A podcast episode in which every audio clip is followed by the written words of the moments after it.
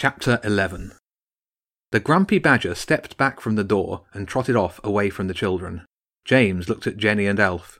None of them moved. Well, what are you waiting for? the badger called. You've only got five minutes. Jenny stepped past James and followed the badger through the door. On the other side was a huge room with a high ceiling and a stone flagged floor. It was lit by old fashioned lamps fastened to the walls at regular intervals. It was easily twice as big as the school hall. The focal point of the room was a big wooden seat, a throne perhaps, positioned in front of the wall on Jenny's left. There were bookcases and bureaus and tables and shelves behind the throne. On the wall opposite were pictures, portraits of animals, mostly badgers, but some foxes and hedgehogs among them. And in the centre of the room was a long, wide banquet table. It was covered in a dark coloured tablecloth and several ornate candelabra. Only a handful of candles had been lit. There was no food on the table, but piles of objects in places. Books, bottles, parchments, and clothes overflowed the table onto chairs and the floor. Their host made his way to the wooden throne and sat down heavily. Then he got up with a humph and carried a bench out in front of him and sat back down again. Come on, come on. Time is running. Jenny walked over and sat down in the middle of the bench. It was dusty, but felt smooth and well constructed. Elf and James joined her, sitting either side. Are you the king under the fort? James asked again. Yes, for whatever it's worth these days. This hall used to be filled with badgers, foxes, and hedgehogs, and even the odd mole. But now they all keep to themselves. Most animals now seem either to be at war with each other or try to keep out the way. Not much a king can do about it. Countess Madeira didn't think so, James said.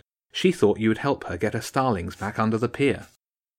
Starlings come and starlings go, the king said. Not my business. If they move back to the pier now, they'll move away from it next year on a whim. I've heard Worthing's got plenty of good roosting spots. And what about Archduke Crackwing? Jenny asked. Is it right that he's in Brighton? We don't even know why he's here. That bird is a bad sort, the king said. Gives us animals a bad name. No doubt he's here to bolster his nephew, the Duke of Jubilee Square. They're always trying to get one up on the stupid pigeons. But King Pigeon has one thing on his side numbers. I don't really care if they wipe each other out. Birds, ha! Bird brains, all of of 'em. King Pigeon has a plan to burn the pier down, James pleaded. You can't let him do that. I can do what I want, the king said. I told you. Bird brains. Their plans won't amount to more than feathers and fluff. But my poor cat has been poisoned because of the seagulls, Elf said. She wasn't trying to do anything apart from keeping movement free in Brighton. We haven't had freedom of movement for years. The roads and humans put pay to that. But animals shouldn't restrict other animals. I agree with that. Who was your cat again? Mistress Claudia of Adile and some other things, Elf said.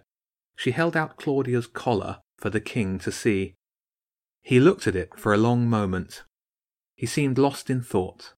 Then he heaved his body off the throne and went behind to a bureau against the wall. He pulled it open and called back to Elf. What poison did they get her with? Crimson glove?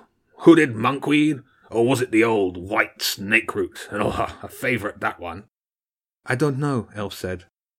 I think I have the dart, Jenny said.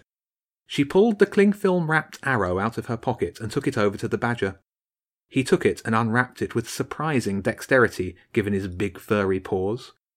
He took the arrow carefully between two clawed digits and held it under his nose, he didn't breathe in, but just held it there, and then wrapped it back up and gave it back to Jenny.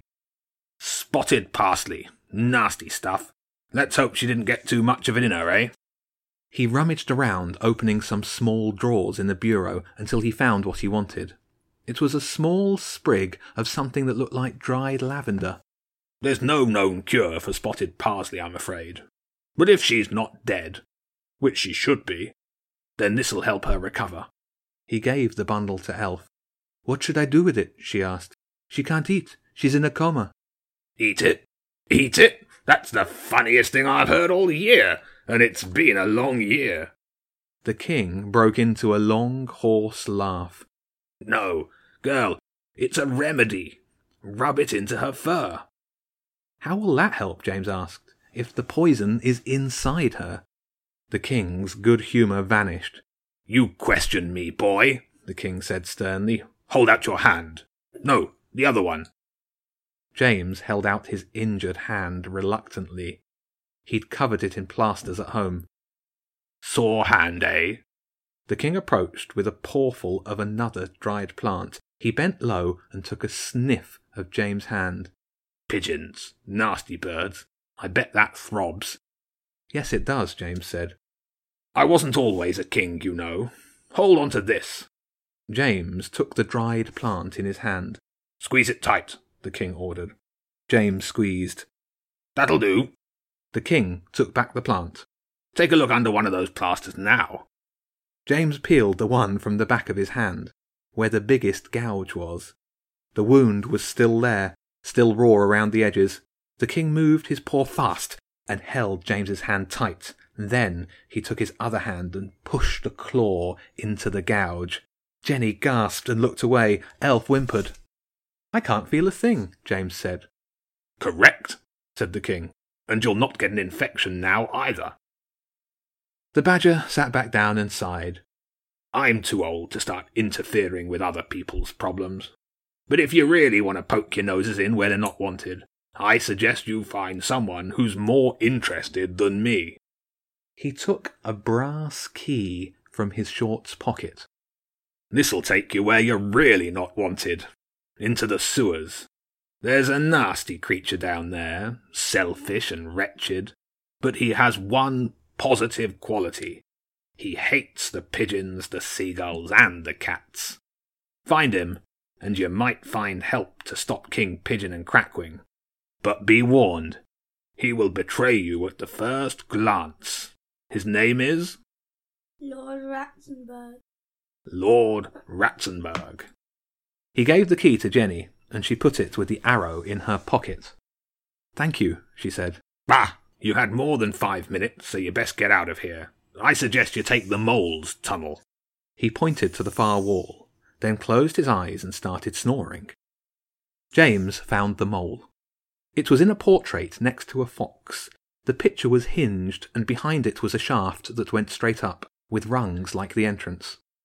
They climbed up and up at least forty feet, and then found themselves in the middle of a particularly thorny bush near the path around the fort.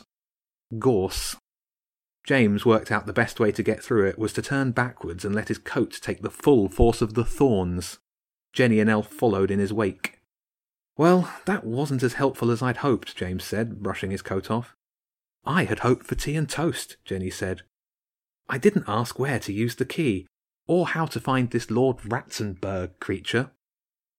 Well, we did well to make it out alive, Elf said. He was scary. It was nearly two o'clock in the morning. They might be able to get five hours' sleep before school if they were lucky. And that was if they made it back to their houses without being caught. They would meet at Breakfast Club and spend Thursday coming up with a plan.